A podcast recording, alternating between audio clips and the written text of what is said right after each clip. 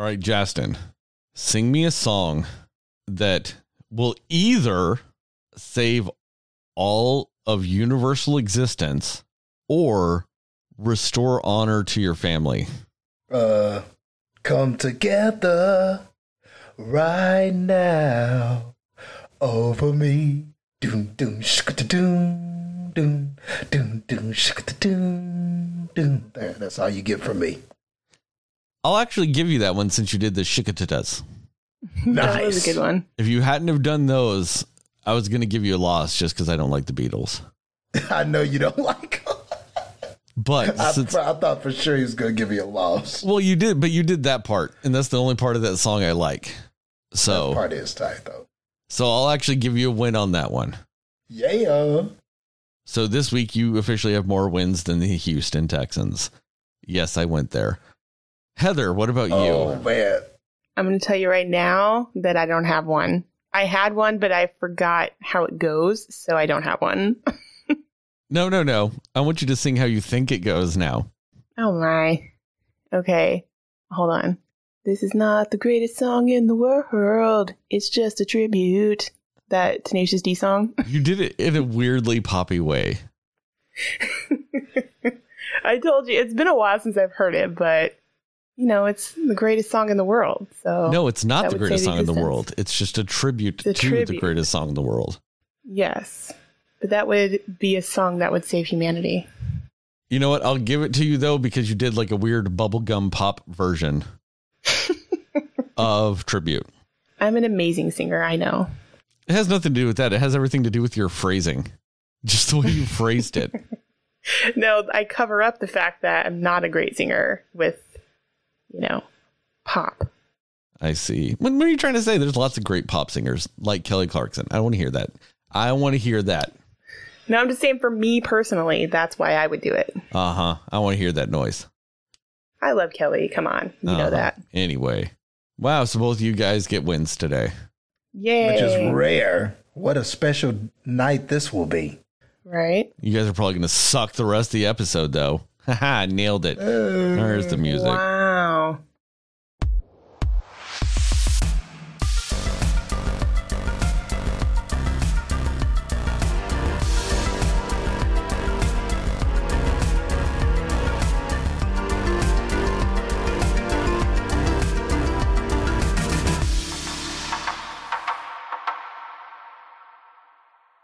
Hey, Cinefans, and welcome back to another episode of the Cineslayers podcast. I'm Sterling, and as always, I am joined by Heather and Justin.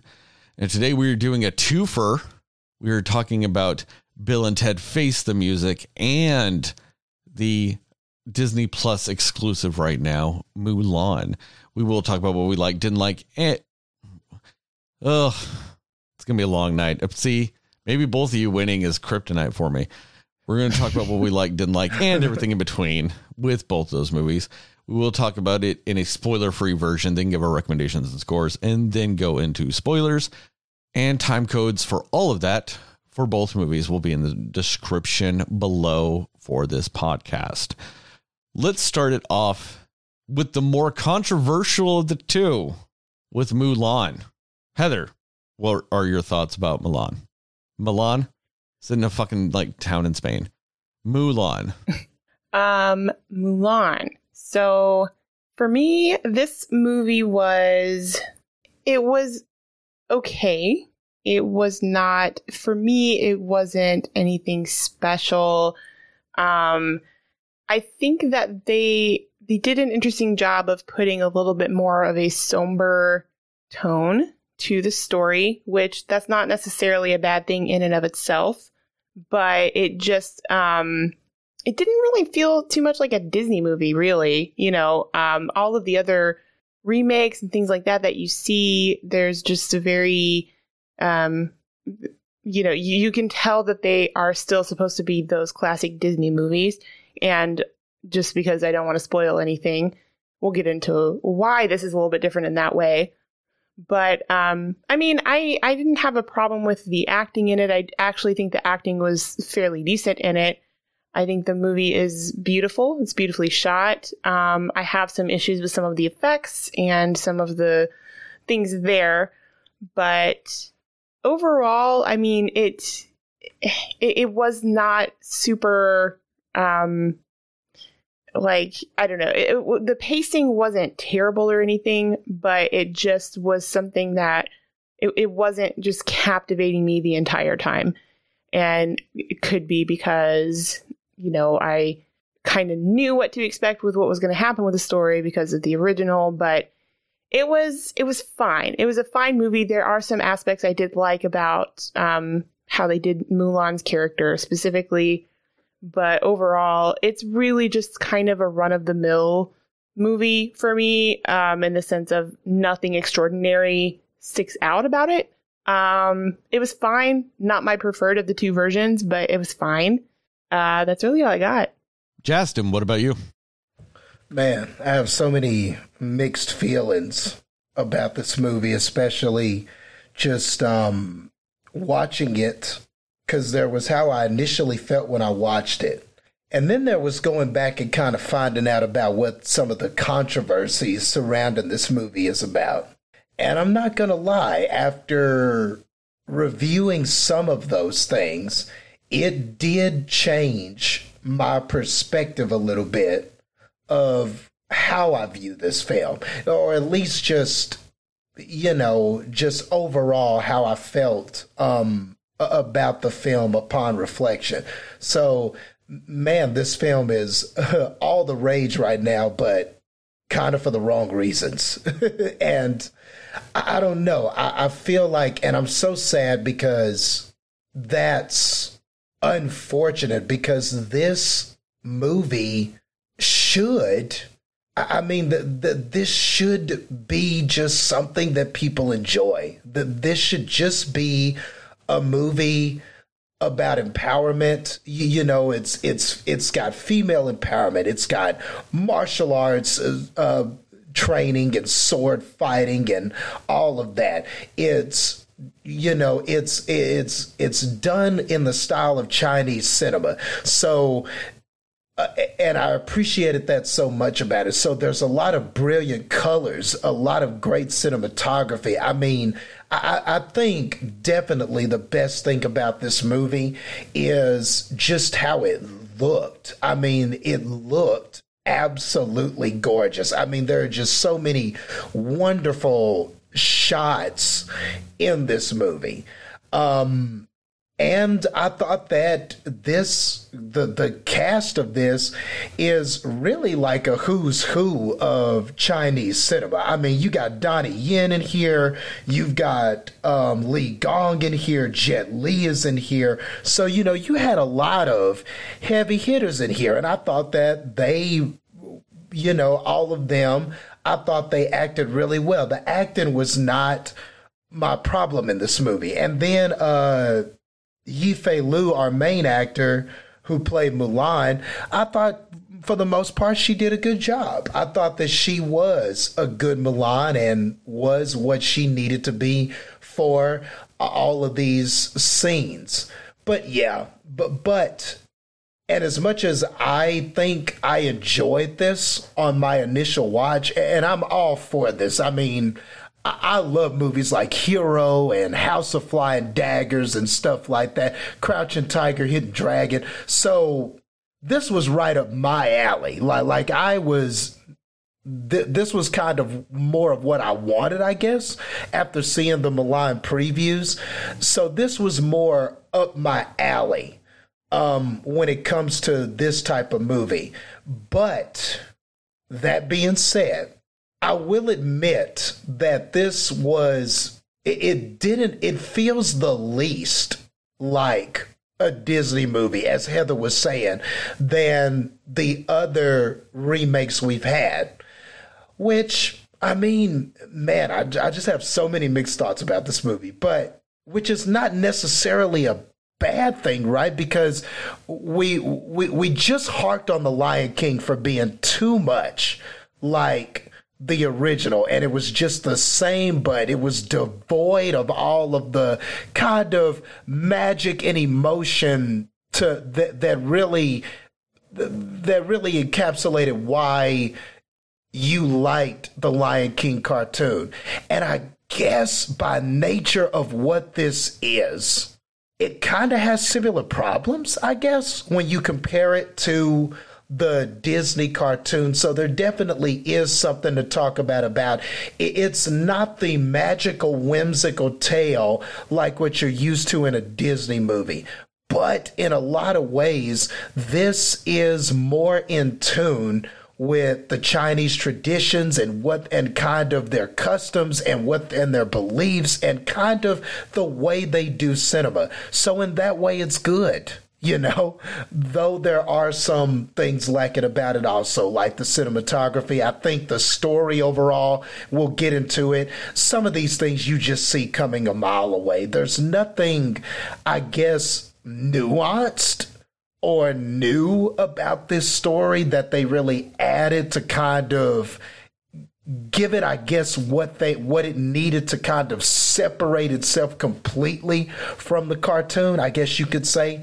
Um so i think if anything is missing that was missing. Just more depth to the story is definitely missing here. But uh overall i thought this looked good.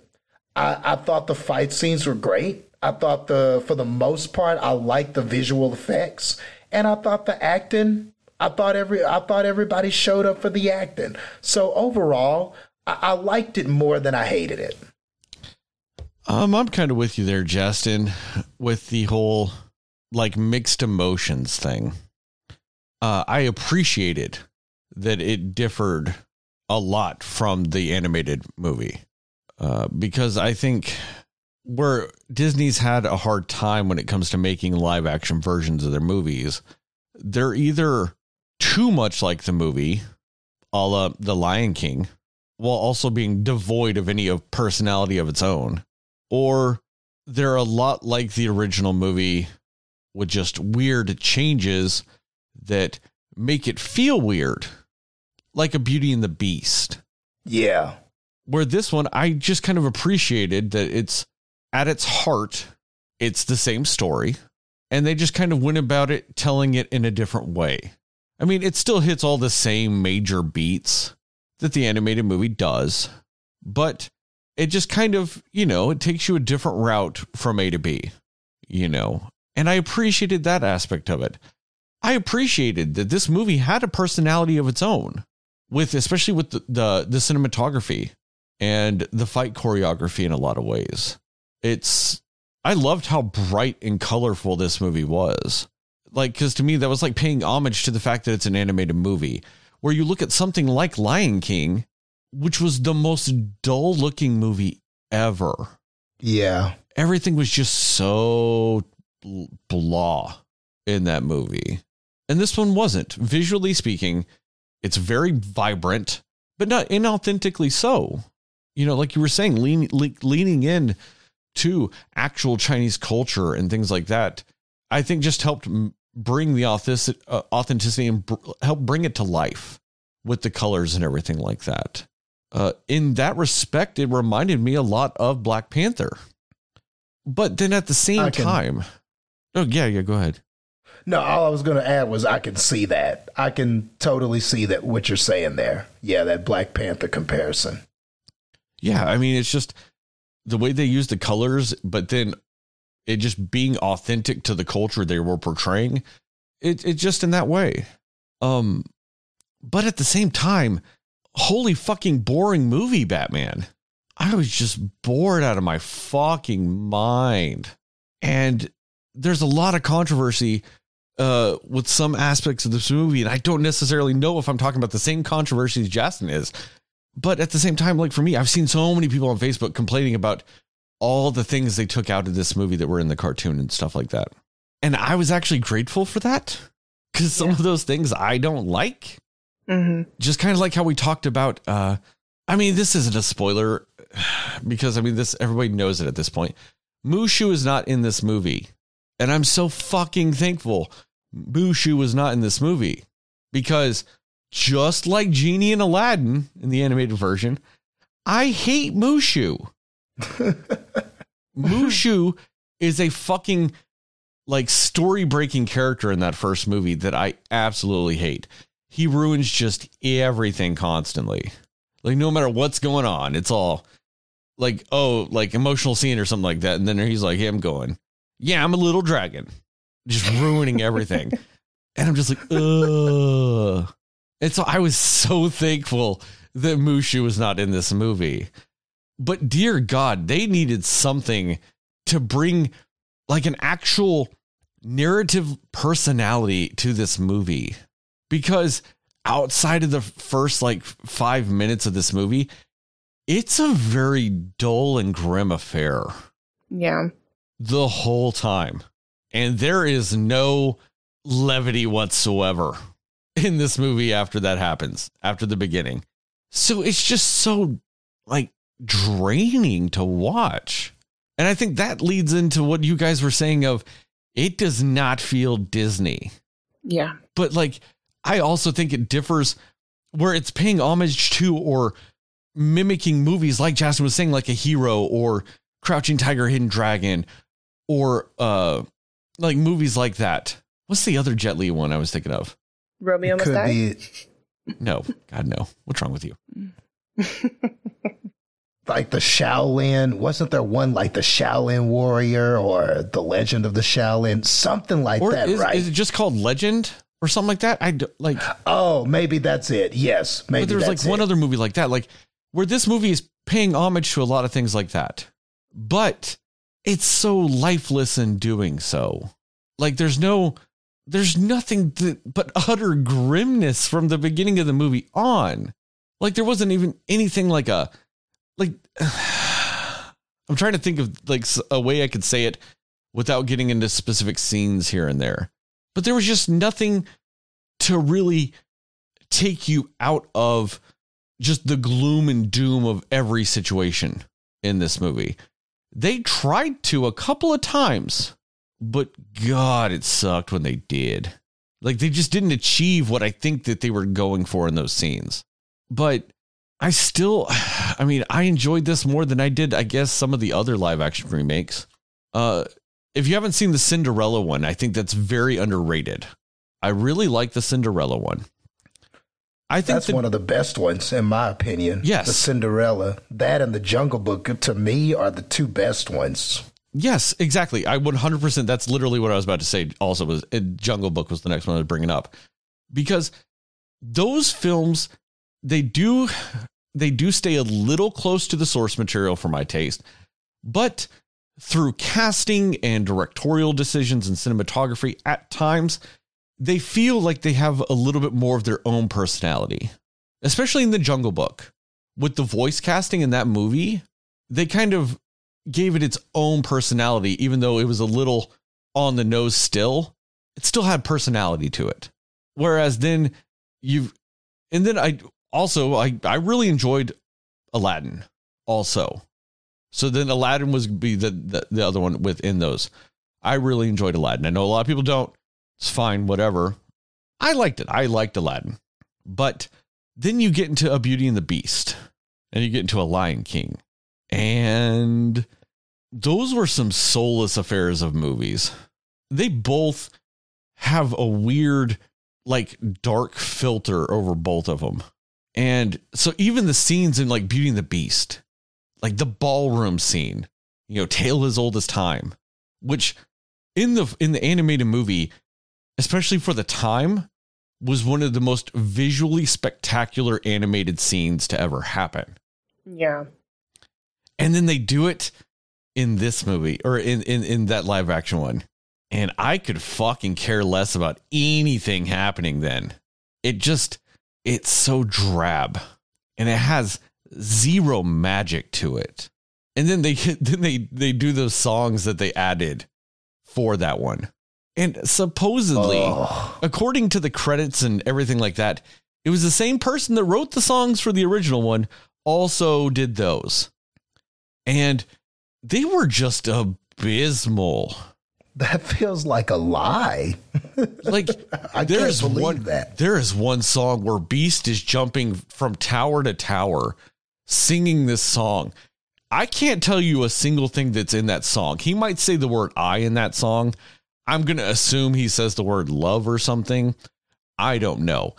It is the most fucking boring just mind numbingly dull song, I think, in Disney history. And it just, oh, it, that, I think that song alone almost ruins that entire movie for me. And I say ruins it like I have that many good feelings about it. I don't. I'm saying it takes my already just mediocre thoughts about that movie and takes them a couple of steps like lower. And then you have the like the Lion King, and you can go listen to our episode on that. It's just this movie is kind of it's visually like the ones I like, but it's narratively like the ones I don't. And that's where I get those mixed feelings, Justin. Is it's it's just two in the middle for me with those stuff. And yeah, no, I'll wait. I'll wait from this next point for the spoilers. I'll leave that for the spoilers section. But yeah, it's just it's a beautiful, boring ass movie for me. I mean, honestly, this is the movie you watch and just hit mute, put something on your stereo, and listen to that, and just look at the visuals. Mm-hmm. That's almost what I would suggest for this movie. Um, so recommendations and scores, or do we do we have any more non spoilery thoughts? No. No, I'm good. All right, recommendations and scores. Justin, go. Man, this is the one of the parts I was dreading. Okay, so do I recommend this? Well, to recommend this would mean that you would be paying thirty dollars to see it, or you would be waiting a certain amount of time. Uh, December. yeah, December to where you could see it free.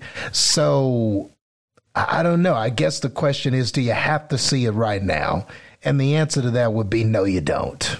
You know, it's not so it's not, you know, I, I think it's decent. I think it's okay.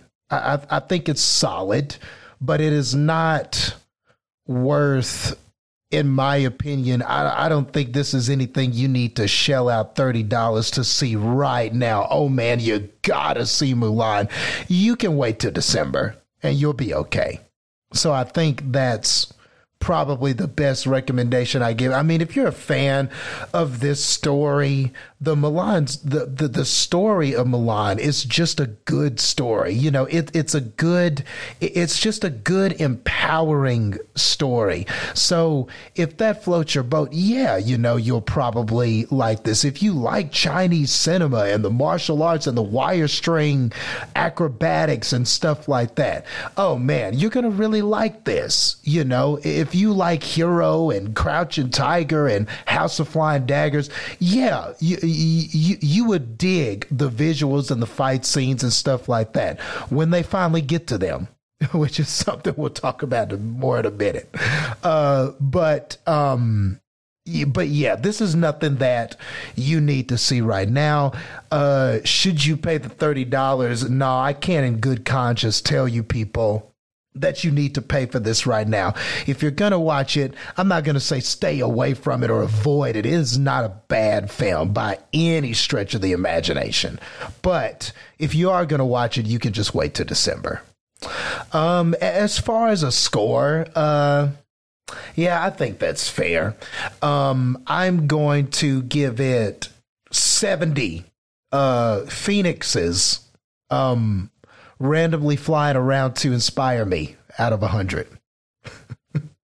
Heather, what about you? Yeah, I mean, I think you guys are kind of saying it best.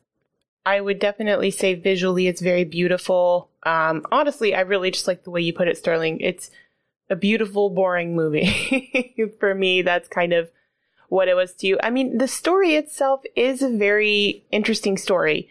That being said, though, as weird as it is, Mulan, the original, is honestly, it's not necessarily one of my favorite Disney movies either, though. Like, it's just kind of with these movies, with both of these movies in general, I've just been kind of like, sure, it's fine, you know, but neither one of them have really ever been like, that's my go to Disney movie. That's the one I always want to watch or anything like that. And that's not to say there's anything wrong with the storyline. I think it's a great storyline you know, things like that. It's just not one that I specifically like to revisit all the time. Um, I think that the, I think that the, um, the character of Mulan in this new movie who is um, I just want to get her name right again. Um, Yifei Liu. She, I think the way that she portrayed Mulan was really well done. Um, even though you know it, I think she was subtle about it. Like I think the the purpose of the character growth that they wanted to do with her, I think she did it in a subtle way. But I think that she was a really good. She had the Mulan demeanor about her, the character demeanor that she needed to have. Um, was it as exciting as I would have liked it to have been? No. Like, while she did play that part well, it was still kind of like there was just a little bit of personality missing from it or, from her. Um, it's it's really just for me, like I, I can say it's definitely not one that you need to see right now, right now. Kind of like what Jason said. Sure, watch it in December. Um, feel free and whatever, but it's not something I would say by any means is a groundbreaking must see right now, buy it right now type of movie. For me, it really is just okay. Um, like it's hit or miss. Like it's like tomorrow I might like it better than I do right now. Um, or I might say, you know what, I didn't like it as much as I thought. So it's a very middle of the road movie for me. I'm going to give it 50 Mulans flipping off of her horse out of 100. What score did you give it, Heather? You just said it and it just went right out of my head. 50. Okay. Uh, well, I'm I'm right there with you, Heather. Uh, I think if you like Mulan, sure, watch it now or wait till December. If you don't like Mulan, sure, watch it now, wait till December. If you don't like Mulan, mm, same thing. It's just it. I I can't recommend it. I can't necessarily not recommend it. I just uh, you know, do what you're feeling. You know, and if you really are that like that iffy about watching it, yeah, fuck it, wait till December. It'll be the exact same movie then. So, yeah, because I'm going to give it the exact same score as you, Heather. It's 50. Uh, 50. Uh, the same guy was in one of the Jungle Book movies that plays the bad guy in this out of 100. I feel bad I didn't look up his name, and I also don't remember which Jungle Book movie it is. I just know he plays Mowgli in one of those fucking movies as an adult. So that's that. Uh, spoilers? Yes. Also, his name's Jason Scott Lee, I believe. Yeah, that guy. Yeah. Which Jungle Book movie was it? Um, let me check. Ah, it's too late. I don't care anymore. Oh boy. Um, so this movie for me, like, when it comes to spoilers, uh, holy fuck, that last fight was really boring and short. I was just mind boggled by that. As beautiful as there were aspects of this movie, and how much I really kind of liked that battle sequence they were doing, uh, you know, at the base of the mountain range, or, um, or uh, when Mulan was fighting the the witch lady on that weird yellow, like fluorescent ice. Um, yeah. those were like beautiful, like well choreographed fight sequences, and I really liked those. And the end just feels so blah and just so quick and just so unassuming. I just I wanted a more I don't know, I guess I just wanted a more epic battle. I mean, that was like that's it. You know, it's the end. And I felt like they just kind of went through some motions and it was over. It suffers And- from that Wonder Woman flaw. Oh, yeah, this this I mean they took their cues from DC and not from Marvel when it came to this final fight. Just some shit kind of happening and it ends. You know, the same problem I have with Shazam, Aquaman, Wonder Woman. I mean, those are the only good ones. But it's also the same problem in Batman versus Superman, Justice League, Man of Steel. So, I mean, it's a problem they run across the board. Suicide Squad. Um, yeah, Marvel definitely like they went way for that. They went way more for that than they did kind of the Marvel route when it comes to some of this. It just was really just very disappointing. And especially like I was saying, this movie is so boring that like that doesn't help. Like I was I wasn't expe- I was expecting a like a like a come to Jesus battle. Like I was looking for something to hype me the fuck up for this movie and it just went nah bro i'm not gonna do that i mean especially like like I was saying, this movie is so drab and so dreary and so doom and gloom. Outside of like the first like little bits of this movie when Mulan's in her village, she's all running around chasing a chicken with a stick. Which what was she trying to do with that chicken? Like with that stick, she wasn't trying to catch it. You don't catch a chicken with a stick. Was she just planning on beating it? I don't know. But anyway, or the scene with the whole the spider and her sister. I thought like that was a good scene. It showed some lightheartedness and some jovialness. And then like from that point on, it was just nothing but negativity and just so blah. And like even when they were trying to do the jokes and stuff like that, God, they all fell flat when she's like, except for you, I might kill you myself. And everybody's like, oh, haha, we're soldiers and we're laughing. And I'm just like, oh, okay. Like that's it. That's my lighthearted moment. That's like the only point of levity and all this other stuff. And like I get it. The whole point is like some of that stuff is very serious. They're like going to train for war and battle and all this other stuff, and then going into battle, and then getting kicked out of the military, but still wanting to save the emperor and all this other stuff. I get it. It's all very like serious material, but you need something to lighten you here and there to take away from the emotional drain of just nonstop seriousness, especially from a movie like this. This isn't the fucking movie like Spotlight or uh the movie Doubt or something like that. This isn't one of those movies where you kind of understand why it's more dreary with its tone throughout the entire movie. This isn't that movie. Yet that's still what it did and it just wears away on you. Like you just needed some more hints of stuff. Like it kind of shows that Mulan and that one guy were kind of falling in love. And I get that. And I, I do appreciate that they didn't make it uh they're still gonna fall in love and be together after all this battles and shit. Because they were well, they were in the middle of a battle and stuff and like training and all this other stuff. So I did appreciate they did they didn't like go, oh, let's stop the battle or let's stop training because we's got to fall in love. Like, I appreciate that they didn't do that. But also, I don't think they did anything with even just the normal conversations they had as people to go, there's a spark there. There was no spark. There was nothing to that.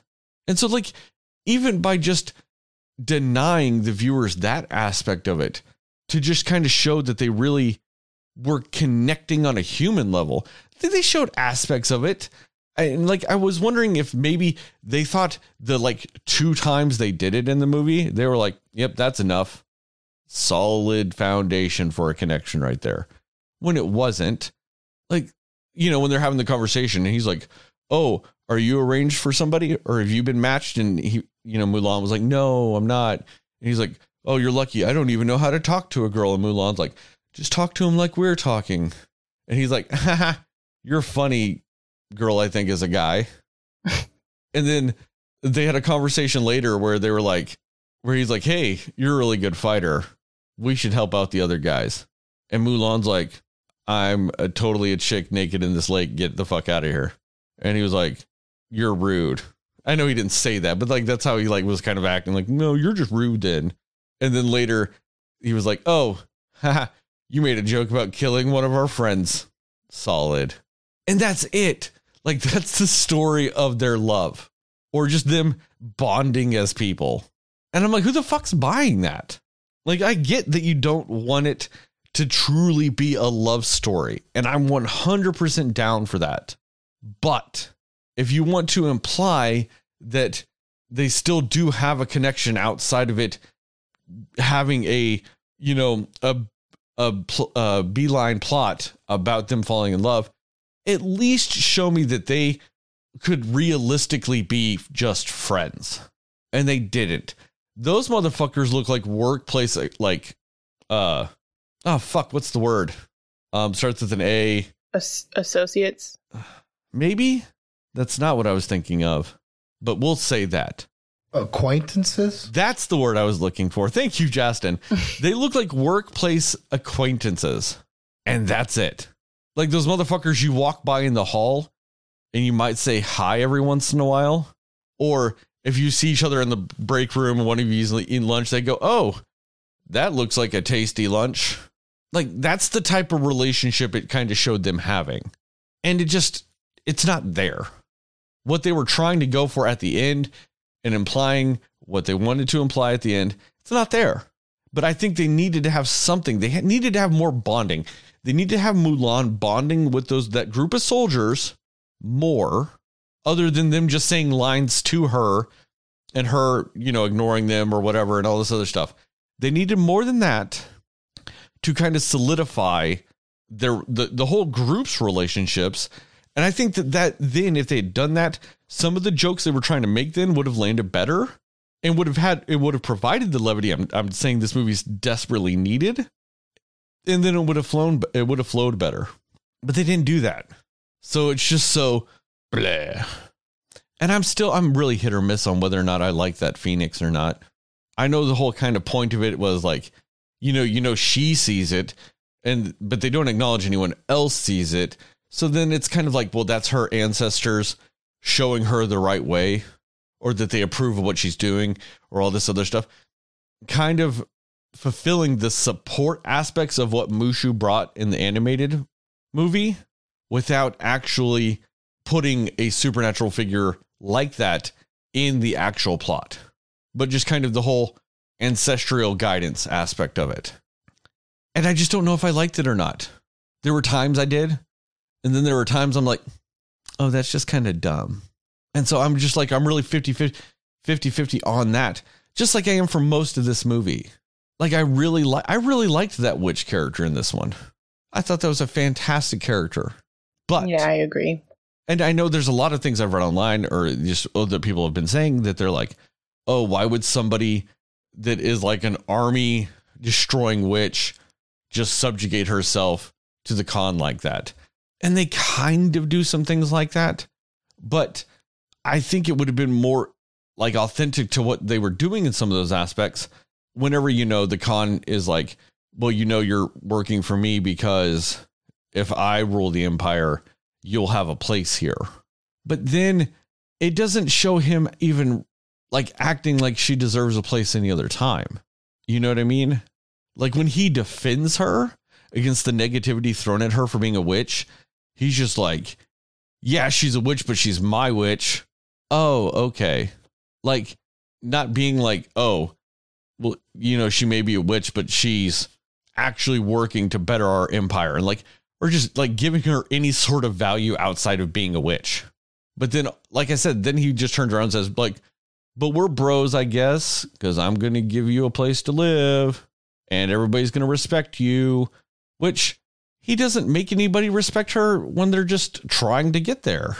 So that seemed uneven, which made like it would it'd be different if there was something to that, or at least whenever he was talking to her, he downplayed his actual thoughts about her. And then when he was around other people, he didn't. So then, like the twist at the end, or like the turn at the end, would make a look like would have some more impact or something like that. It just made no sense that she was around him ever. So like towards the end with that whole thing, that has zero impact because you're you're just like, well, yeah, of course she does. Like, of course she's gonna do that because fuck that guy. So there was no balance with that either. But there were some really cool scenes with her though. I think I think with the witch character, I think those were some of my favorite scenes when it comes to like the fighting and stuff like that. Cause that was some cool shit. I don't know. I think I'm done talking about it now. Oh, uh, that would be now Heather. What about you?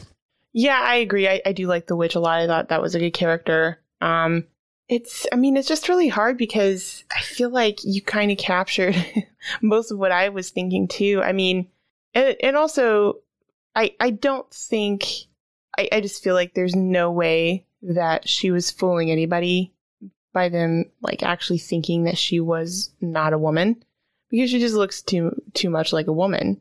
like there I just don't know how anybody would have been fooled by it, but obviously I know um, that's, you know, the point of the story it, it was just funny to me because I'm like, in no, at no point did I think she at all looked like a guy.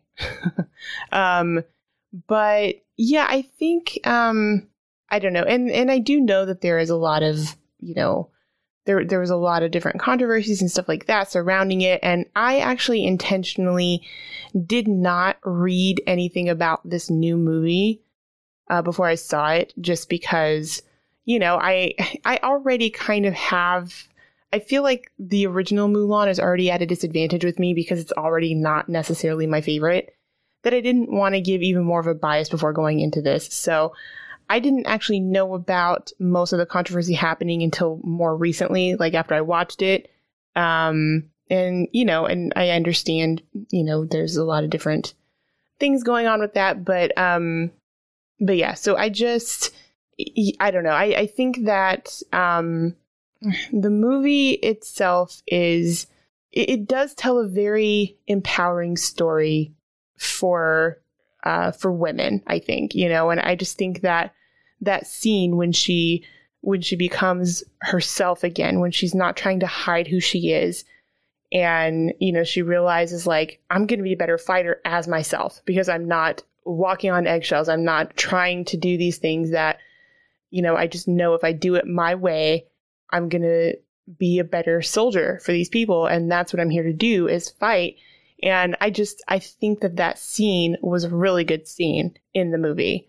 I think it, you know, just kind of just seeing her coming to her come into her own again with that was really it was a really good scene and then you know i did i agree that the battle scene wasn't very long. I agree that it, it was very much like okay so that's it. All right. But um i thought it was awesome when she came in like guns blazing on that horse just ready to go at it you know? Um, i thought that that was really well done and just seeing the the fighting and the choreography of what she was doing and things like that was good.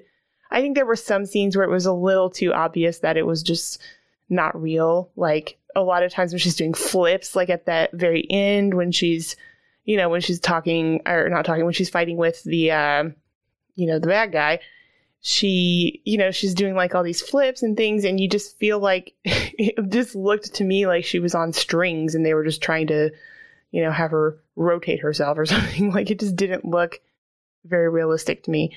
Um, otherwise, visually, I did really enjoy, uh, you know what what they did with everything, and I I liked the scene too, like the clever scenes of how she helped with the battle like when she she takes the helmets and you know she lines them up on the little ridge or whatever it is far away so it looked like there were a bunch of people so she could distract and everything. Um i really liked that. I thought that was clever you know? I just i like the way that they were showing her as a very independent thinking clever quick on her feet type of person who would be a good person in you know in a fight and a good person to help lead in you know, as a soldier in an army of some kind. I did like that. Um, but again, everything leading up to that, it just didn't grab my attention. It was just very like meh. Like here and there, I'm just like seeing things and I'm like, oh, okay, that's decent. But as a whole, nothing really excited me that much about this movie. Um, none of the scenes really except for that final one that was really or that final battle that was kind of the most exciting scene but there wasn't even any anything near it like it was just very much like that wasn't specifically a very awesome awesome scene like the most amazing thing i've ever seen but compared to everything else that was going on in that movie it kind of felt like it maybe hyped it up a little bit more for me and i know sterling you were saying it didn't hype you up. And and it didn't hype me up necessarily, but it definitely made me start paying a little bit more attention to some things um, in the movie. So yeah, that's that's just kind of you know my thoughts on it, and um, it, it's yeah, I, I don't really I don't really know what else to say about it other than just it's it's very different. Oh, and also the fact that I mean, in, in this movie and the way they did this movie it makes sense that they didn't do any kind of music in it, like most of the other Disney remakes have still done. That was a different thing too. Like that was also what made it feel very much like very different and less Disney-ish. And not that Disney only does, you know, movies with music or whatever, but this remake it doesn't have any musical numbers or anything like that. And it wasn't needed. you know, and, and I'm glad that they didn't just put it in for the sake of it because, you know, that would have not made it any better. But that was also a different thing. Like it was just very much like, oh, okay. It's um, this classic story, but it's just a little bit more intense and serious, and there's no like fun musical numbers or just good musical numbers. But I did also like how they had the the reflection song, like kind of just like the score of that playing throughout. That was pretty cool though. Um, but yeah, it just yeah, it's just very much a like if I hadn't seen it, I don't feel like I really missed out on anything that was groundbreaking. But I am glad that I saw like this different take on it because there were some things that I like how they tried to do it, you know, and, and make it different than the the animated version of it. So that's kind of yeah, I mean that's really the only thing additional that I guess I would say from my perspective. Justin, what about you? All right. So for me, um, a lot of my, I guess, mixed feelings about it uh, re- really just come from narrative things. And I guess it's almost kind of like this movie. I, I mean, it's almost like it writes itself into a, it's almost a damned if you do, damned if you don't sort of situation with this movie and I just go back and forth with different narrative decisions that they made. Because on one end, they, in the previews, and when you look at interviews about this before it came out, they told you that this was going to be an attempt to, that this was going to be a more kind of serious uh, take on this story. It was going to be more in tune with Chinese traditions and customs. It was going to be um, a little more um, adult and a little more um, grown up than the cartoon. And they did those things, but and they did those things and they kind of i guess went all in on most of those things.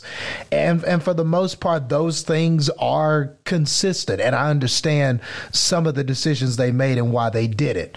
Um and some of those decisions were great decisions. I mean, if you're comparing the cartoon and this, I mean, the fight scenes in this and just some of the visuals that they do, the the stuff with the with the witch character.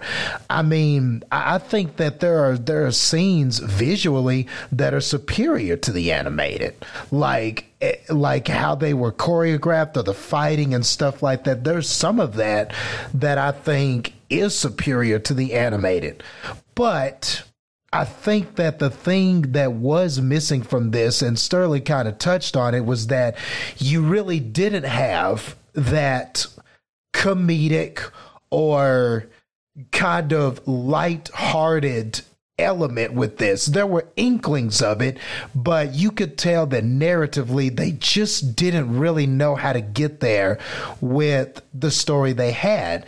And this is what I mean by the damned if you do, damned if you don't, because you're kind of caught in a situation where, okay, it, we, even though, yes, we are saying it's going to be different from the cartoon, the story is still going to play out like the cartoon. And this is where kind of the the whole Mushu thing comes in because in the cartoon you had some light-hearted comedic elements throughout. You know that that's kind of the purpose that the Mushu character served. Well, it, one of the reasons why they took Mushu out of this was because of the whole thing about the the dragons and Chinese culture and stuff like that. The, the, and the phoenix and everything. That's a big deal for them. You know, that's um, something that is very near and dear to their traditions and stuff like that. So they were like, well, if we're going to honor this more and respect kind of this story more, we really can't have a comedian playing the uh, uh, uh, a dragon character like we had back in the cartoon. So there were some just being respectful to the tradition reasons why they didn't have that character. So that's the part where I'm like, okay, I understand why you did that. But if you're not going to have that constant comedic, lighthearted element, you've got to replace it with someone else or something else in your narrative.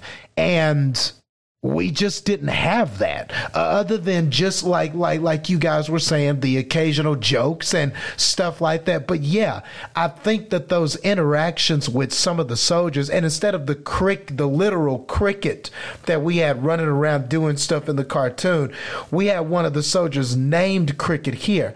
And those actors i mean th- th- they were okay. But yeah it definitely was not uh it, it definitely was not Mushu and Cricket from the original. You know, you just did not have that comedic, lighthearted element constantly interacting with Mulan and her at getting to feed off of that and react to that. And that is one, I guess you could say, an advantage is to the cartoon is that it kind of had that, you know. And like I said on the Lion King one, sometimes though you can just get away with things in the anim in an animated film that you just can't get away with with in a real film. So I do think the movie was lacking something like that. Um, and then yeah and and also just narratively another problem i had was just uh, that the story really is just a straightforward story. Um, I applauded this movie for being more like Chinese cinema and those homages and having that fight choreography and the wire string acrobatics and stuff like that, which um, and I know Heather, you had said it didn't quite look real. Well, that is kind of uh, j- just to tell you that that is kind of how the wire string acrobatics and stuff kind of work. Like they jump up and it kind of looks, and it does look uh, it is hella unrealistic, honestly, visually. But you know, they'll jump up and then they'll kind of, I've seen them kind of like almost running in the air. They're moving their legs back and their arms back and forth and they jump up and do all these crazy things. And it's obvious that something is propelling them, but it doesn't look like they just like have the leg strength to jump up there themselves and stuff like that. And I get where you're coming from. Yes, it's hella unrealistic looking, but that is very much in the spirit of kind of Chinese cinema and the wire string kind of acrobatics they like to do in those movies. So I was cool with that element of it. But um, where I think I had some issues is just that it was too straightforward of the Chinese style narrative.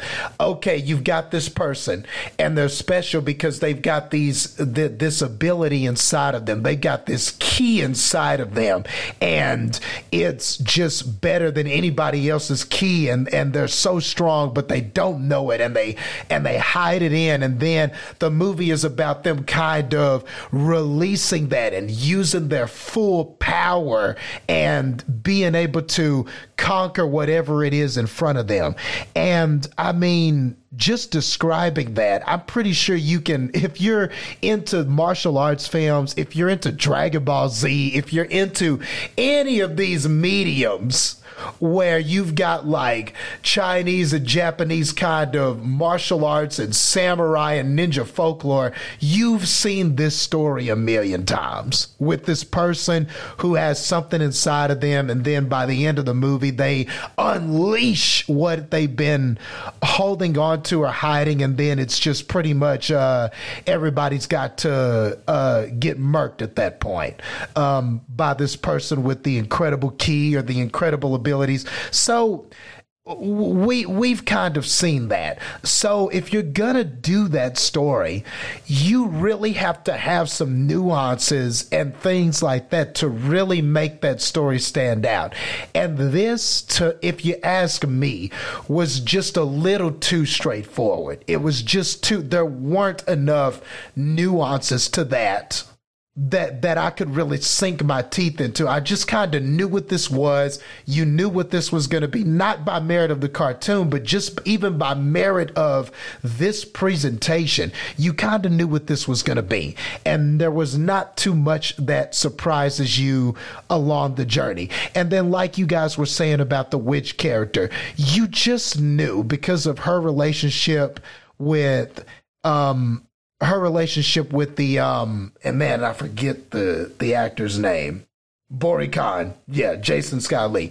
Uh, that that dynamic, yeah, you could just see it coming a mile away. Okay, she's going to turn on this guy at some point. You know, she's going to turn on this guy at some point. You, you just knew it, you know. And then when it gets to the end of the movie, it you know what might have been interesting is if she ended that guy and then you could have had a really awesome empowered Mulan versus empowered witch type of deal. You know, maybe they they should have had a rematch and it could have been like this, you know, she came into her, she understood her worth and got rid of him. And maybe it should have came down to those two. And then it's more about, but Mulan is right. Yes, they both are empowered, but Mulan is right. What her cause is noble.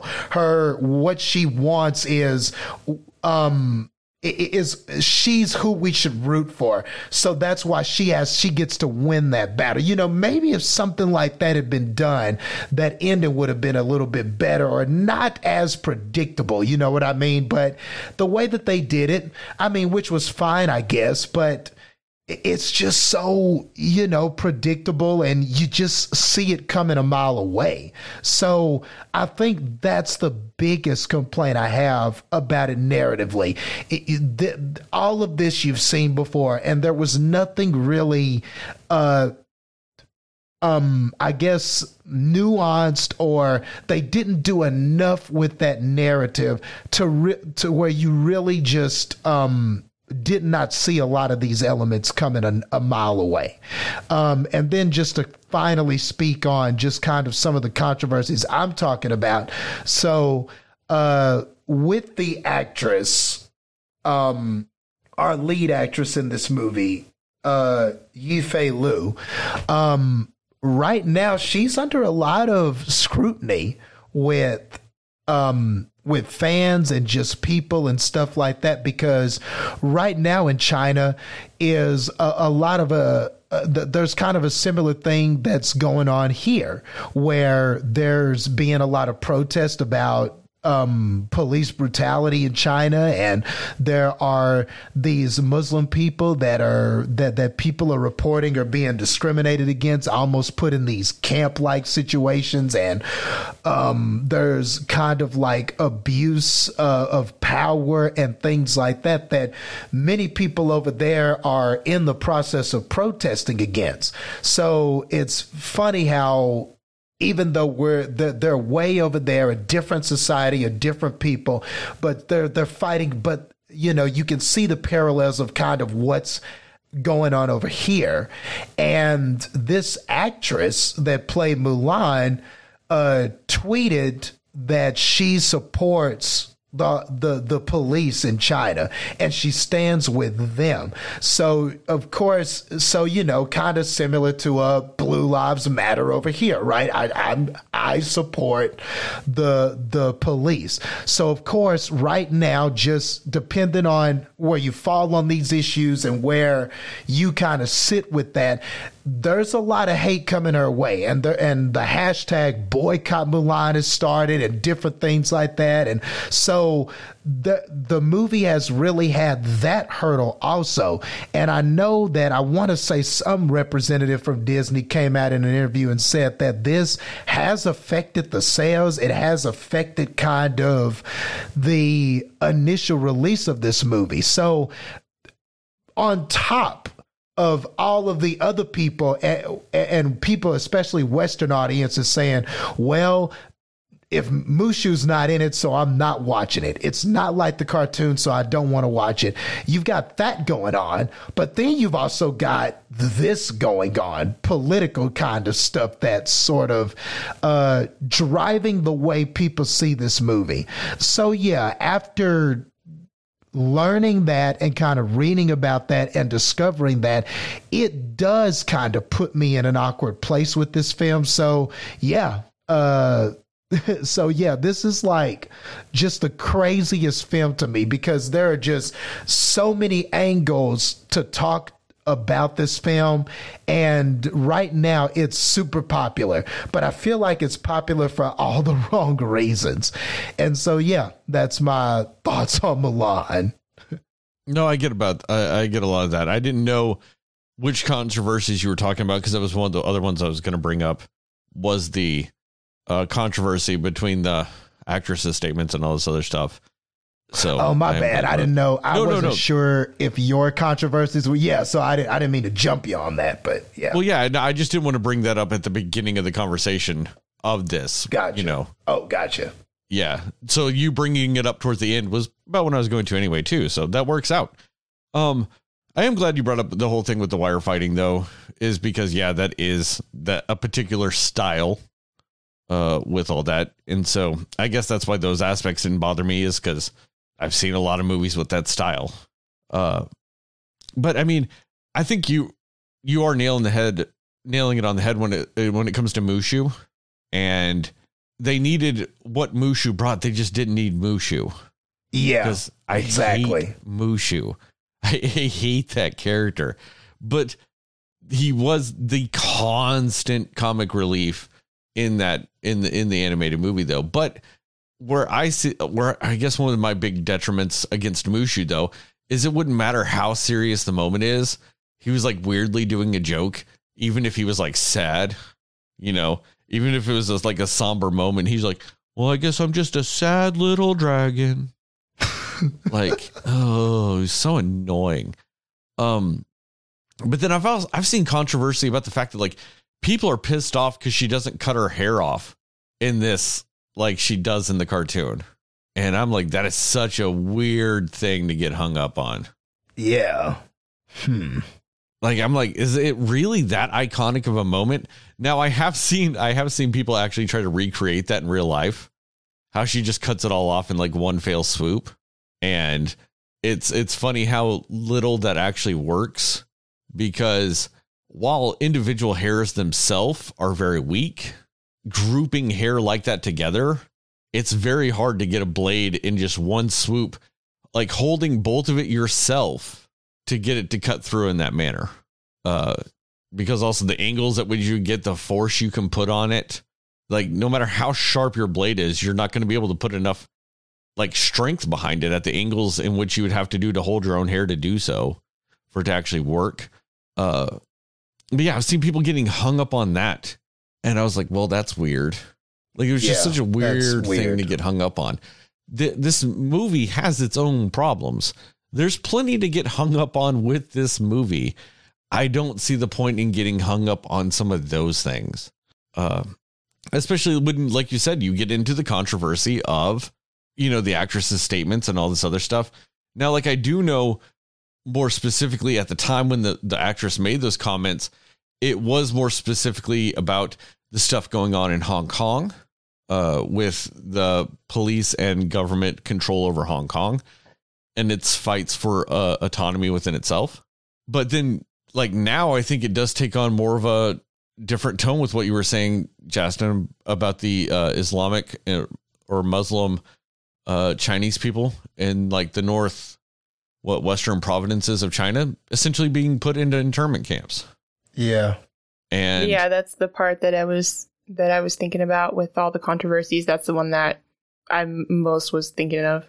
Well, I mean, but you have to realize that when she said that stuff initially, what was going on was the Hong Kong stuff, uh, which was what, like almost a year ago now. Yeah, I mean, yeah, it'd be about a year because it's also it's one of those weird things of you also got to remember when this movie was supposed to come out. True. Versus now. So like the situation in China is vastly more tumultuous than it was when she said those things. And it's it's crazy to even think so because it was pretty crazy then. And it's just taken on even weirder turns that, you know, her statement kind of still would seem to benefit, you know, that mentality. And uh which yeah, it does cause a lot of controversy, but I mean at the same time, I mean, you can't really get mad at this movie for what she said with that because when you really you've got to look at Hollywood's weird relationship with China anyway. Yeah. I mean, you can take it out on Mulan all you want, but the second you still go see a Marvel film, you're still doing the same shit. I mean, Marvel does specific edits just for China. So many movies do edits just for China, just to make it to where they will be approved by the Chinese government. I mean, some of the stuff even says good things about the Chinese government in movies where, you know, just to make sure that the Chinese government goes, oh, yes, this is a great movie. We'll let our people watch it. So, I mean, it gets. It gets incredibly murky with stuff like that. Like I said, you can you can take it out on Mulan all you want, uh, but you know the second you go watch Avengers Endgame, you're still kind of paying in, paying into the same shit. So that's a good point. That that's a very good point. And yeah, and and even with this movie, a lot of this went through approval of the Chinese government. You know, they worked with China a lot to produce this movie. But like you said, man, there are so many movies that we love out there, especially the Avengers movies and stuff like that, where they do the same thing, man, as with this. They they they like you said, they make specific edits for over there. Movies are made with the intent that they're going to be released in China and because China just is going to bring in so much revenue you know we it, it's just amazing how much China influences what these movies make worldwide and that's just the real aspect of it. So you're right. So in a way to not support this movie because man, I don't support uh China and all that stuff over there. But then, yeah, but then you scroll up on Disney Plus and you watch and you start watching Captain America, the you know, in the Civil War. Yeah, I get what you're saying, man. what are you really doing? you know? yeah. I mean, it's it's a weird, weird relationship. I mean, you really as much as everybody loves talking about how movies are pieces of like their art, they're this, they're that, whatever, they're still a business. And you cannot function on a worldwide level and not essentially cater to China at some point with anything. I mean, that's why it is sometimes crazy with the amount of money that these Star Wars movies make because Star Wars movies are historically not shown in China because I think this last one was, but for the most part, because the Chinese government looks at the ideas of taking down the empire as anti Chinese. So, yeah, I mean, it's it's kind of one of these weird things where you're really going to have to to really truly take a stance against a lot of that stuff you're going to have to cut out a lot more than people think. Because on top of that, even just randomly innocent movies probably still get funding from China because that's also another thing that helps them get into the Chinese market is if Chinese dollars are behind the film, the government's more than likely going to allow them to be shown.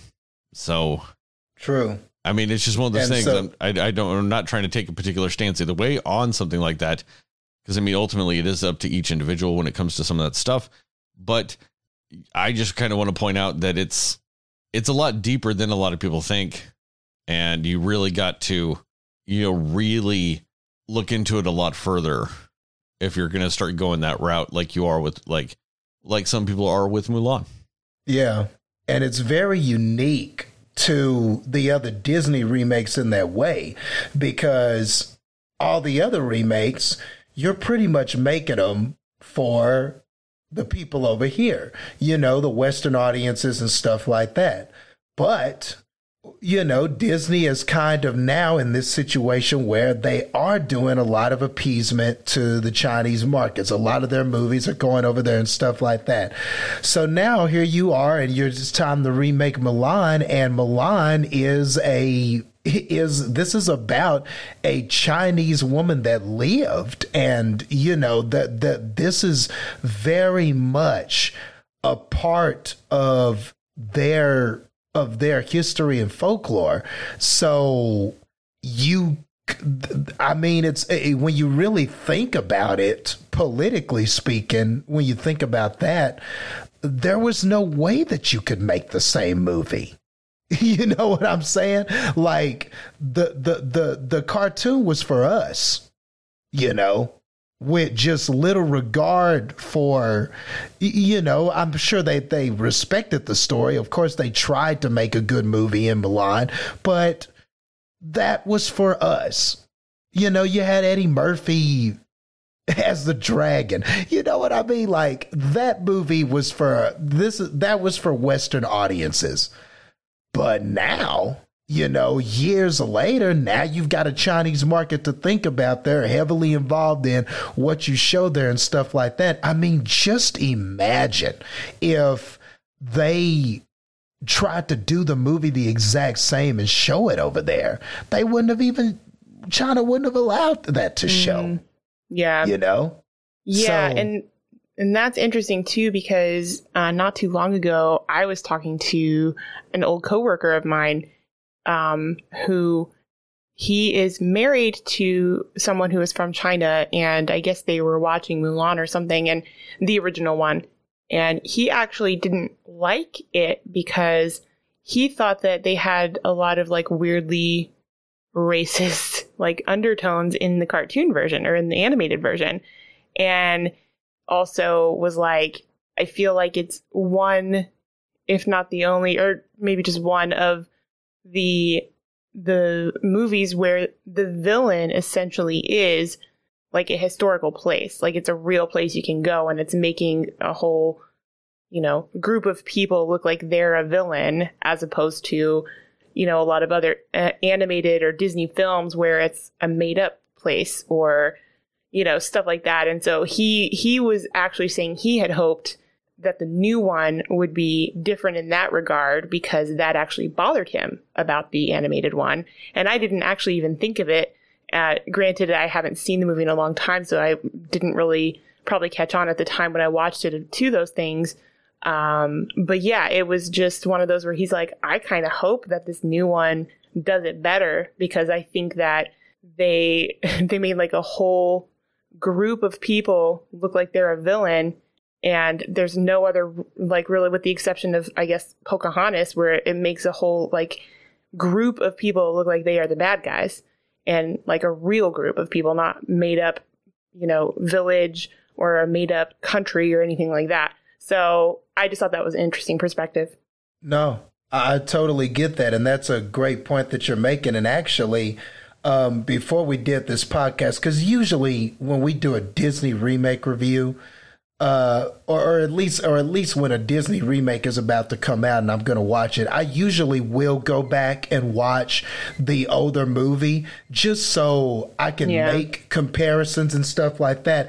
I mean, I, I, didn't have that kind of urgency with this just because I, we, we kind of all knew going in it was going to be radically different, but. Yeah I see what your friend is talking about because I started watching the older Mulan again, and right away, I mean, there were some problematic lines. Like, like there's a part towards the beginning, um, and I don't have the exact quote, but I'm abridging a little bit. But it was this was pretty much the quote. So, like, there's these these women, and they're talking about the ancestors, and one of them is like, well, you know, the we need to pray for the ancestors to uh, help us with this situation, and I wonder what the ancestors would do and all of this stuff.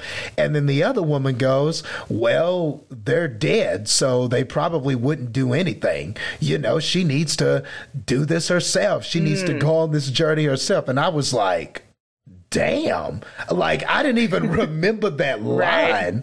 But yeah, when I went back and watched it, that's one of the and that's towards the the beginning you know? Uh the, that's one of those lines. And then you know in that scene where mushu is sent by accident to uh to to be Mulan's protector and everything you know there's this congregation of ancestors or kind of like these gods or these ancestors of people and they all just seem so like dumb. Like maybe isn't the right word but yeah but but they just i don't know about dumb but they definitely just did not seem like they were being respected so th- there's just no way that you could have this movie and get it if you made that film, the cartoon I'm talking about, and you just did that, but you did it live action, there's no way that that China would be showing that. The, the, there's just no way. Just mm-hmm. no way. And I think a lot of times people they haven't seen these movies in a while, these cartoons in a while, and they're so nostalgic and they just like what they like and they don't realize we were kids. You got to remember like we were kids growing up watching these movies. We didn't understand everything we were watching. Yeah. We didn't understand the undertones of everything that these people were saying. And sometimes, man, when you go back and watch some of these, eh, even these cartoons and these animated features, man, you'll find a lot of stuff and you're like, damn, why was that done? And it's just that back, you know, different time, different era, different mentality, but still, you know, some of these scenes and some of those lines make you go, my goodness, man, we were not respecting these people, you know? Mm, yeah. All right, you guys ready to talk about Bill and Ted? Yeah. Yeah. Sorry. Didn't On to go that note, on. Let's talk about Bill and Ted. Uh, so with that, all right. So non spoilers uh, for Bill and Ted. That's just such a hard transition between all of that to Bill and Ted. Uh, all right. So this time is Heather. Wait, is it Heather this time? I think Hmm. it's Jason this time. It is Justin this time. Justin, what are your thoughts on Bill and Ted Face the Music? Well, no, I, I thought this was, I like this. I was entertained by this. Um, honestly, like the, the Bill and Ted, I guess now trilogy, it, it, it's not like, uh, it, it's, one of my favorite things ever or anything like that. I always thought that they were entertaining movies, uh, respectable movies, but I was never like, oh man, you know, Bill, and they, and they're iconic characters. Don't get me wrong. I would never just downplay them, but they were never really like characters that I guess you could say like th- they weren't any of my favorites. They're not like, oh man, you know, this is just, uh, uh, Bill and Ted's Excellent Adventure is something I go back to all the time. I don't know. I think I've seen that movie maybe two times. Uh, and Bogus Journey, I think I saw it once. So these aren't like revered favorite characters in my mind. I wasn't somebody who was just like, oh, another Bill and Ted. Oh, I'm excited about this. You know, I, I really was not that guy. But I will say, if this is th- this was good, man. This was a nice little continuing of this story. Um, and, and I thought that um, Keanu Reeves and Alex Winter, I, I guess some things are just like riding a bike. You know, you just don't forget how to do certain things. And man, these guys, I mean, you would have thought that there had been 10 Bill and Ted movies before this. And this was like the 11th one or something because it was like they just never stopped being these characters years ago. It felt like even though they were they are older, it felt like Bill and Ted. The chemistry that Keanu and Alex Winter have, uh, the the the way that they would talk to each other, the back and forth banter, the way they play off of each other, it was all there. So I couldn't help but laugh at just some of the conversations and how Bill and Ted have a special way that they react to things and people and situations and it was all there. Like, I mean, it was all there. So there were parts where I was just laughing at something that was said. And this movie is a movie that knows what it is. It's silly, it's goofy, and it is mind blowingly dumb. But that's Bill and Ted. I mean that that's this is what we pay for. This is what they are. So this movie can, can get away with that.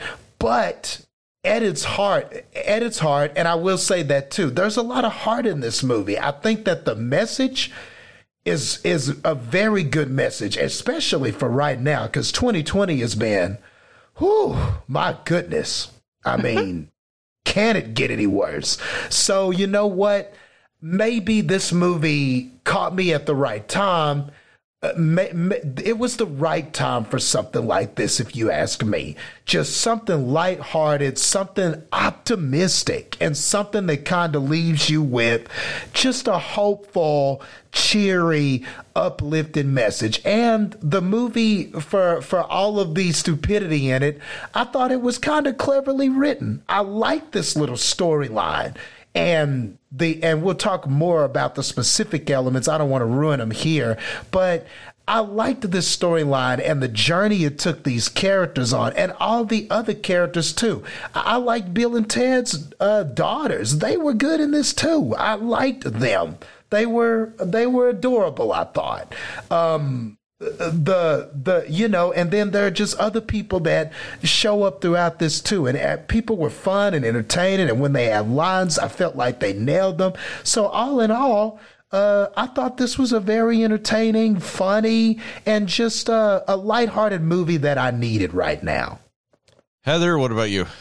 Yeah, I mean, I, I definitely agree. I, I think it was very amusing. I think it was a very timely movie.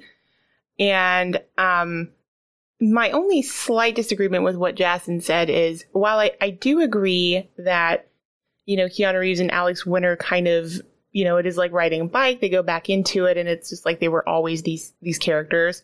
That is true, but with a slight caveat of seeing Keanu Reeves playing like John Wick now, it's really hard to even just like want to see him as anything else.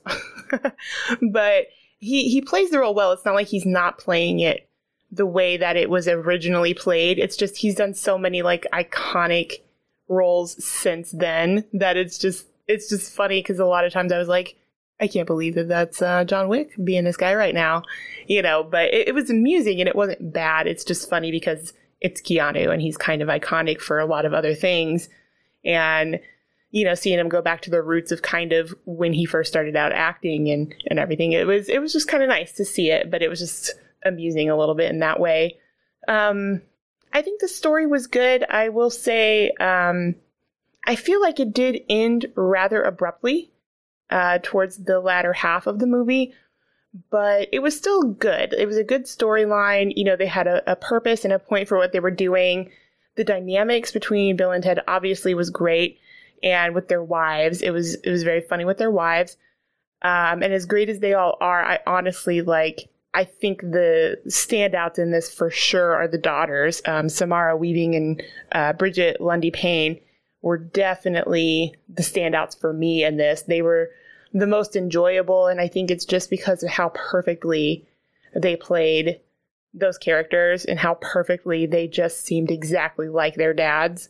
Um, and I, yeah. I, thought it was kind of funny. And it's not, this isn't really spoiling anything, but I just think it's funny that they named their daughters after each other.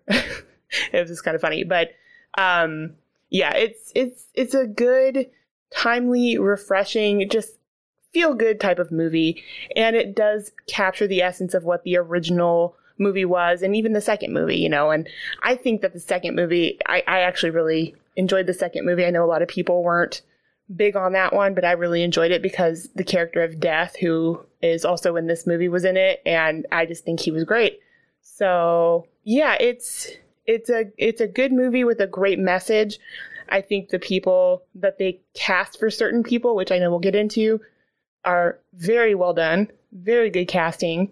And yeah, it's it's a it's a good movie. It's a very good feel good if you just want to watch something lighthearted and get your mind off things and to feel like, hey, maybe the world can be better eventually kind of movie. This is a good one for that. I think it's very weird that this movie was done being filmed before 2020 became the 2020 that we know it is today. right. And somehow it feels like it was made directly for humanity going through what we're going through. Yeah. Like it's just it's mind-boggling how this movie really is kind of one of the bigger shining lights of things I've seen lately. I am glad you said what you said, Justin, because I was going to have to add it to it if you didn't. Yeah, this is just a dumb, stupid movie, but it has so much fucking heart that yeah, it it easily makes up for ever, like the flaws when it comes to stuff like that. Uh, I Yeah. do agree with you, Heather. When it comes to like the first and second Bill and Ted movie, I've seen the first one a couple of times. I'm not a huge fan of the first one. I love the second one. I love Bogus Journey. thank you. When, when it when thank it, you. when it comes to death and like just them going to hell and all that other stuff, and then with in the character death and station and the evil Bill and Ted robots. The robots. Yep. Yep. Yes. I- it's so good, right? I love the second Bill and Ted. And I It's really not just me. like That's I, good. I really like that this one kind of keeps that tradition going though of just upping the stakes of what the song means to humanity and just existence as a whole. And I like how they twisted it in this. And I won't say what it is. I almost did because I forgot what what we're doing. We've been going for a while now. I forgot kind of where we were. But I loved how they twisted it and it, it made it still fit. It very much still works. I love how they paid homage to George Carlin mm-hmm. in this movie. Yep. It was it was a very nice little nod to him without doing that bullshit of just putting him in the whole movie with CGI. You know, it's just a very nice nod to his importance to everything. And how they kept referencing it. I thought that was really nicely done. Yeah. And I just like how genuine those characters still kind of feel decades after the last time we saw them. That they still very much feel like those characters still. And I like the fact that the Ted character they twisted to kind of be more like Keanu now with the fact that well they're these kind of like loser rocker type of people. He was still always kind of wearing a suit at all times. he he was in some Yeah. form of a suit of whether it had a jacket or not, but it was still, you know, that a suit and like button down shirt and all this other stuff, which is a lot of what Keanu wears, you know, and they kind of just twisted it a little bit. It's, but it, he still very much felt like Ted, like that. And I just love how they kept going into the future and all of those insane versions of themselves in the future. yeah, that was great. That was great. and it just really kind of showed like that while they might be these good-hearted characters if life does deal them a different hand they might not be that same thing because they are so focused on essentially their destiny that they lose sight of everything else and how that can twist you into being something dark and different than what you are as a person. And but i loved that they were also so like dim-witted that they would be told something specifically about by them future by like by their future selves and they would just kind of still do it. But they would do it with such good intentions. Like I, i'm really going to stop talking now because i really feel like i'm just on the verge of constantly saying spoilers and hmm. not like realizing i'm doing it but it's just the the the, the good-heartedness is the, like the underlying underlining factor with their characters the whole time and i think that that's what adds like a genuine aspect of of goodness to this movie that in all actuality has zero right to be as good as it actually is. It's a weird franchise that has had nothing happen with it for 20 years or over 20 years at this. And it somehow just works inexplicably so. And I I I definitely think it's I think this is one of the better examples of a franchise being extended decades into the future and it actually working. So many things have been trying to do that. And more often than not, they fail at it. And this one, for the most part, I feel is a success and probably one of your better examples of what to do when you're going to do that. So, uh, recommendations and scores. Uh, Heather, you start that. Yeah, I definitely recommend it. I mean, honestly, it feels like even if you hadn't seen the first few, you're not going to be completely lost on what's happening in this movie. It's definitely better if you've seen the first ones, but you're you're not going to be completely lost as to what they're doing with this in this movie. Um, but yeah, I, I definitely recommend it, especially if you have seen the others. But in general, and and you know, would this movie be as highly revered if this year wasn't terrible? I don't know. I think I would still like it. I know people and myself included were excited for this movie before, you know, when it first was known that this was going to be a thing, but it just it, it is because it is so timely. Um it, it just it feels like it's something that you should see. You definitely need to see. And yeah, it's it's yeah, it's definitely a, a goofy and it's silly and it's like it's completely dumb and everything, but it is also so it's it's just good. It's still just very good and uplifting in a sense. And I just I think it is it's well done and it does it is in keeping with the the ambiance and the tone of the other movies. And yeah, you don't feel like it's stepping out of that world of Bill and Ted. You feel like it really is like legitimately if you picked up 20 something years later this would legitimately be how those characters are as dads as you know as husbands and everything. Like it, it completely fits with the characters of who they are and i appreciated that about it. So yeah i definitely do recommend it. I think it's a it's a good movie. It's very amusing. It's very very much like a if you want to just feel like the world can be better just watch it. It's very good. Um so i will say with that i do give this a score of i'll give it um you know i'll give it 70 super long guitar solos out of 100 justin what about you okay so yeah i do recommend this movie especially for the the reasons we've all said. I think that timely has been a word that we've all used. Like that, this is just that this was just right on time. This was just what the doctor ordered. Just something optimistic, funny, but um, but also you know a, a, relic of the past. So you get kind of some of that nostalgia and all of that. And these are just people that all of them just their their screen presence. They just light up the screen and they they'll put a smile on your face. I, I just don't know how you could watch this and not laugh or smile at some of the things that are happening. I just don't see how you could, but I mean, maybe you could, but you know, I, I, would I would almost bet money that, that you will laugh at something in this movie. It's that kind of movie. It was funny, entertaining, and like I said, it's got intelligence uh, quite a bit of it for this kind of material. And yeah, I agree. It just couldn't have come at a better time. It was definitely a pick me up for me. Um, so yeah, I definitely recommend it. Um, Th- this is good, man. So I, I'm gonna go. Uh, we'll go 80. Um, robots accidentally vaporizing the wrong people out of 100. I mean, I'm just to kind of reiterate what you guys have been saying with this. Uh, it really is. It's a very timely movie, and it's a positive, like, it's a refreshingly positive movie. And I've seen a bunch of stuff this week, and I'm not gonna lie, this is probably my favorite of all of them. Um, and it's also like an hour and a half long, which is a beautiful thing. Sometimes, sometimes you just need a movie to come in, do its thing, and leave, and leave a mark. And this movie does it because some movies just love like overstaying their welcome. And we'll talk about that at some point in the future. But this movie just comes, it goes, it's positive, and it's it's a very easy watch. So it's one of those movies that, especially as things kind of keep getting crazier, and more uncertain and all this other stuff, it it's kind of a nice easy thing to watch.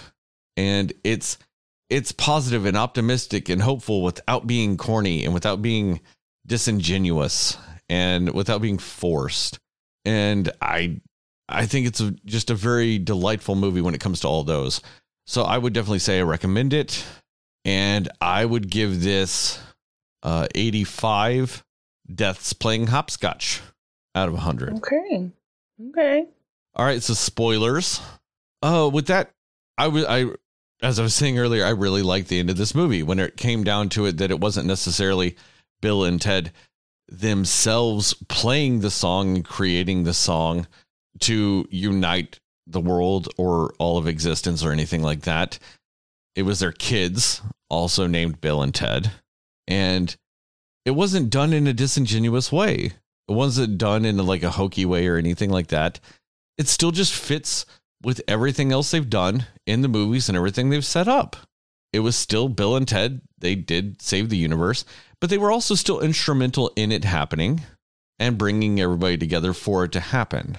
And it, I liked how it became less about the actual song and more about just the idea of bringing people together through song. Because that's one of the hardest things about movies like this, or just even oddly enough, what Heather mentioned earlier with the song Tribute. Like the song tribute isn't saying it's the best song in the world. It's saying it's a tribute to the best song in the world that you don't get to hear.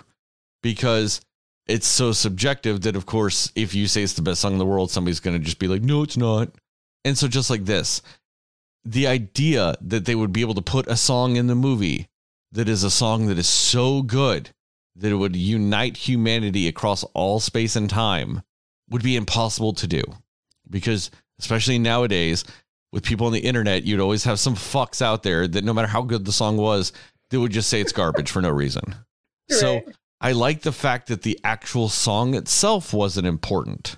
It's what they were doing during the song and the fact that all time and space was actually kind of crushing in on that exact moment anyway, that it allowed people to come together through song, which that's an actual genuine thing that could happen like figuratively speaking, of course. I'm just saying the likelihood of that happening is infinitely easier than saying this song was so good it saved humanity. And so I like that they twisted it to that, but still kind of kept with the quote unquote prophecy that has been set up in this franchise and that sense of destiny. It it kept it, but twisted it into a more authentic and honestly more positive because it's a more all-inclusive thing mm. that makes it happen. So I think that that kind of actually what to me makes it work even better. Uh I I did also I really enjoyed the what was it the the Mozart versus Jimi Hendrix piano guitar battle. yeah. Uh, I, I just thought that was really cool. It was stupid, but so fun. Like I think that that's to me one of the greatest things about this movie is it leans so heavily into the stupid that it's fun. yeah. I get what you mean by that. Like because there are so many things if you break down that scene that instantly fall apart. I mean, why was Mozart not scared of the electric guitar? Let alone of a black person playing it in Germany in what the 1400s. I don't know when the fuck Mozart was around. Right. Like, but no, they don't lean into that. They just have it, you know, be about the music and Mozart just being amazed at the talent of the musician and stuff like that. And, you know, just the fact that they go throughout time and literally the closest person to them in time outside of Kid Cudi that they come across is Jimi Hendrix and they have a harder time convincing Jimi Hendrix to come along than Mozart, some ancient Chinese flute player, and a caveman. They are way easier to convince than Jimi Hendrix. like the people that should be even more scared of the idea of time travel are the easier ones to like trick to come. Cause they're just like, yeah, come along. And Mozart's just like, Guten Tag, cool. you know, they can't even speak to the caveman. And they're just like, come on, caveman. And he's like, all right, let's do this. Like, I just think that that, you know, it's, it's, just, it's those things. It's at face value are dumb, but because of the genuineness of the, the positivity of this movie, it works. And like, there were times I thought I was going crazy because like I'm just sitting there watching this and I'm like, why the fuck am I enjoying this as much as I am? and maybe you're right, Heather. Maybe it really has to do with how just bad shit is that any just ray of light is just skewed so much positivity like in in the in a positive spectrum. But I don't know. I think even if it wasn't as shitty of a year as it's been, I think that the the heart of this movie could still carry it. Yeah, I agree with that. Yeah. And I'm curious to see once we somehow get through some of this shit that without the dark times surrounding it, I, I can't wait to watch this again to see if it still can shine as brightly as it does at this moment. Plus, I'm not gonna lie, I'm kind of a huge Kid Cudi fan, so I was really kind of excited that uh, with his part in this movie. Um, yeah, that was a good role. So now, I think technically now this is Heather, your turn, and then it's Justin. Nope. Wait. Yeah, sure. I don't know. I'm so lost. One of you two go. Um, I'll let you two decide. I'll I'll go ahead. Um, yeah. So, and just to kind of add on to what you were saying about the idea of, you know, what music can do and everything like that. Like, I also liked the aspect of how it, it just kind of shows all of these musical influences throughout history. You know what I mean? And I, I really liked that aspect too to say it's not just one type of music that should be the one that brings the world together. It's all these different influences of different types of music throughout history that's doing that. And I, I really liked that aspect of that as well. Um, but yeah, you're right. I mean, I feel like it's it is really hard to follow um, everything you said because you really articulated all the feelings of it so well. But yeah, I mean, it's just heart really is the word for this. Like it has so much heart in this movie. And um, yeah, I mean, it's something that I think even down the line, I think I'll still enjoy watching it, but it just, um, it, it was just a feel good movie, honestly. And I, I really liked one of my, my favorite parts was when the when Bill and Ted were in the counseling session with their wives and they just like were like we love you like collectively. Like they just didn't know how to be just the two of them without the other two. Like it's just you know it was just very funny to me. And it was very it, it was very fitting with their relationship because they're always together and they're so close and all of these things. And so it just very it fit well with those two characters. And I I just thought that was a really funny scene and again, and I, I, really just can't stress enough like how much I loved the daughters in this. Um, I mean, they I've never seen such like perfect casting of people. Like they both looked like they could be their children. Um, and Samara Weaving, like she's she's really good. Like I I really like her. I mean, she was the one from Ready or Not. She was the the main um, character in that one, and I thought she was great in that movie. And you know, just seeing her in this role, like a completely different type of character, but and then um, Ted's daughter, and I'm forgetting her name. Hold on, what is her name? Yeah, Brigette Lundy Paine. I've seen her in um, the show Atypical on Netflix, and she's she's just very good. Like I just the way that they they do the the facial expressions dead on just the kind of the way that they dress and carry themselves and the way that they speak and talk and it's so dead on. And just even the relationship they have with them where they're just very chill very just like cool okay cool. So we're in hell but otherwise we're good. Like that whole thing of like just very carefree you know um you know, kind of like a what, will be the word like an ignorance is bliss type of characters, which is what Bill and Ted sort of are. Um, and I just really, really loved their dynamic, and I thought they were just so well casted, and I really just think they shined so much in this movie. And Bill and Ted, Keanu and Alex, they they allowed that space for them to do that.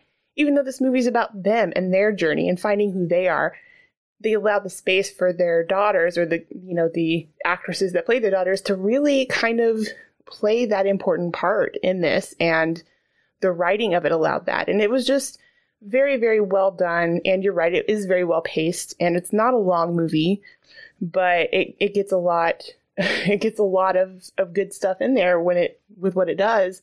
And i think um and i did say you know i think it ends a little abruptly like not to say that it needed to be like a super long movie or much longer but it just felt like there was this really cool like good progression of okay we're getting all these people from history and we're getting them on stage and we're getting this song made. And then the song ends and then the movie also ends. Like i kind of i guess hoped for or expected like some kind of follow-up after that with either you know them being like wives i do love you individually like or something or like hey daughters we're so proud of you or i just kind of was was maybe hoping for just a little bit more of that after the song but pretty much once the song is done the movie's done and and that's fine. But for me, I was just like, I could have stood a little bit more of it, you know, just a little bit longer, a little bit more um, towards the end there. I, I would have been okay with that. So, but yeah, I just think that, um, I don't know. I, I just really enjoyed this movie. And I think it was, uh, you're right. I think lately of movies that I've seen that are newer movies, it's definitely one of the better ones. And honestly, like as much as I love the second one, this one I think kind of edges out the second one for me. I think it's a little bit better. And yeah, it's just it's just a really great movie and it's a good movie experience all around. All right, Justin, what about you? Yeah. So, I mean, we're all kind of sounding the same here, but yeah, um, I can agree with a lot of the things that uh, th- th- that you guys said already, and um, and just like I said, like Keanu Reeves and Alex Winter, man, they just, I, I mean, all of the scenes that they had together and just everything they were tasked to do. When you're going through all these phases of time and you're seeing old Bill and Ted, prison Bill and Ted, all of these different versions, they just did such a good job with these versions um, and and what I was talking about earlier earlier, just the intelligence of the script. You know, you're seeing all of these crazy versions of these characters, but it all had a point to it to kind of show you that look, this is what they could become. You know, that this is what could happen, or this is what happens if they lose their wives, or whatever the case may be, or this is what happens if if it does work out, and this is what you know. So I liked all of that. It was just for all of the stupidity in this, it was intelligently written, man. I could just see the intelligence in the script. Uh, and just kind of like what Sterling kind of talked about with the resolution with this, making you think it's Bill and Ted, but because of wording, and it's actually their daughters. Even that part uh, earlier in the film where um, the grand leader, or supreme leader, whatever she was, a grand leader. I can't remember the exact term, but the leader, the one that was great trying leader. to kill I think them. it was Supreme. It's great. Supreme leader. It's great leader. Oh, great! I'm telling okay, you, great it is. leader. It's great leader. Okay. Um, well, yes, her, the great leader who kind of towards the middle of the movie decides, okay, look, they're not going to be able to make this song, so maybe we have to end Bill and Ted. And she says a line, they're going to have to, you know, that, well, if they're not going to bring give us the song, then they're going to have to die in order for us to be able to uh, li- liberate everyone and get out of this situation. And even though she was wrong in that nobody needed to be killed, they did have to die and go to hell and get together for this to work out. So, like, there's a lot of intelligence in this script. Like, I mean, just the way that they did it, and then the resolution at the end, it's an uplifting message. And just like Sterling already talked about it, but it's uplifting because it's just not stupid. You know, it wasn't just this one, like you said, it wasn't just this one song, but it's more about people coming together and doing something. And that togetherness seems possible. It seems attainable. It seems reachable. And that's kind of been what a lot of the um, what what some of the political conversation has been is how can we all come together? So when you're presented with a movie that sort of that kind of uses music in that way but it gives you a message and something to think about that's just not dumb or just so forgettable that you're like, oh, whatever. You know, you're you're forcing this upon me. And this didn't feel like that. It felt genuine. It felt like that's what they were trying to provide. And uh, it, and it felt like they delivered on that. Um, another bright spot in this, I thought, was Dennis the robot. I, I just thought that that actor was funny. He didn't have very many scenes, but man, when he had a scene, he killed it. And then just the way that he was being kind of the Terminator like robot towards the the second act of the movie and then what that character is in the third act th- that was just a hilarious turn. So even that character had an arc. You know what i mean? So th- and again it just speaks to the intelligence of this script. Every character that was important to this to this lore had an arc. The the the daughters had an arc. The the wives had an arc, going through time with with, with the future wives and realizing that they were happy and that they had that even though they were unhappy, it could be a lot that realization of going through time and realizing, man, it could be a lot worse. What we have is good. Let's work on that. Like man, there's just a lot of intelligence to this script. And I know it's weird to say that to to associate intelligence with Bill and Ted, with a Bill and Ted movie, because of all of the just crazy kind of outlandish, stupid material. But it's true, man. I just keep coming back to that. But I think that that just really encapsulates what I felt about this and why this was uh, so good. And I do think that we are starting to see kind of a blueprint on how these franchises and these movies that that stay gone for a long time can come back and be successful. And like when I look at this film and I look at something like the Halloween remake, I see a lot of the same elements done in those that that made this successful. You know, you got to have some old faces and you and they still have to be important. They still have to be relevant. But you've got to introduce some new characters and they've got to be interested and they've got to be pivotal be- to make this feel fresh so we're not just getting the same thing and uh, both of those movies were an example of doing that bill and ted with their daughters and then um, halloween with um, with Jamie Lee Curtis's extended family. Like I, I, I, just those two movies, I just feel like they stand out because they were successes, and you see a lot of the same elements. Just being able to capture the essence of what we loved about those old movies and the nostalgia, while still updating and giving you something fresh that you kind of need right now, and, and and still being about that female empowerment, which I think both of these were, even though that wasn't just one of the aims.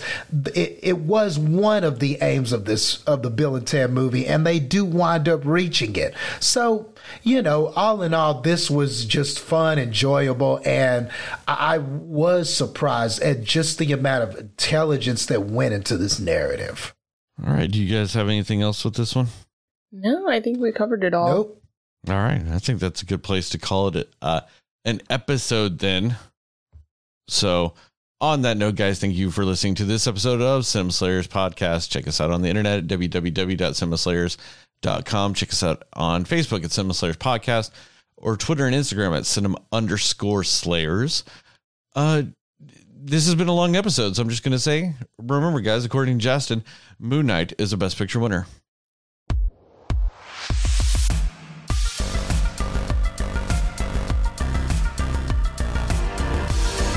I've got no song for this.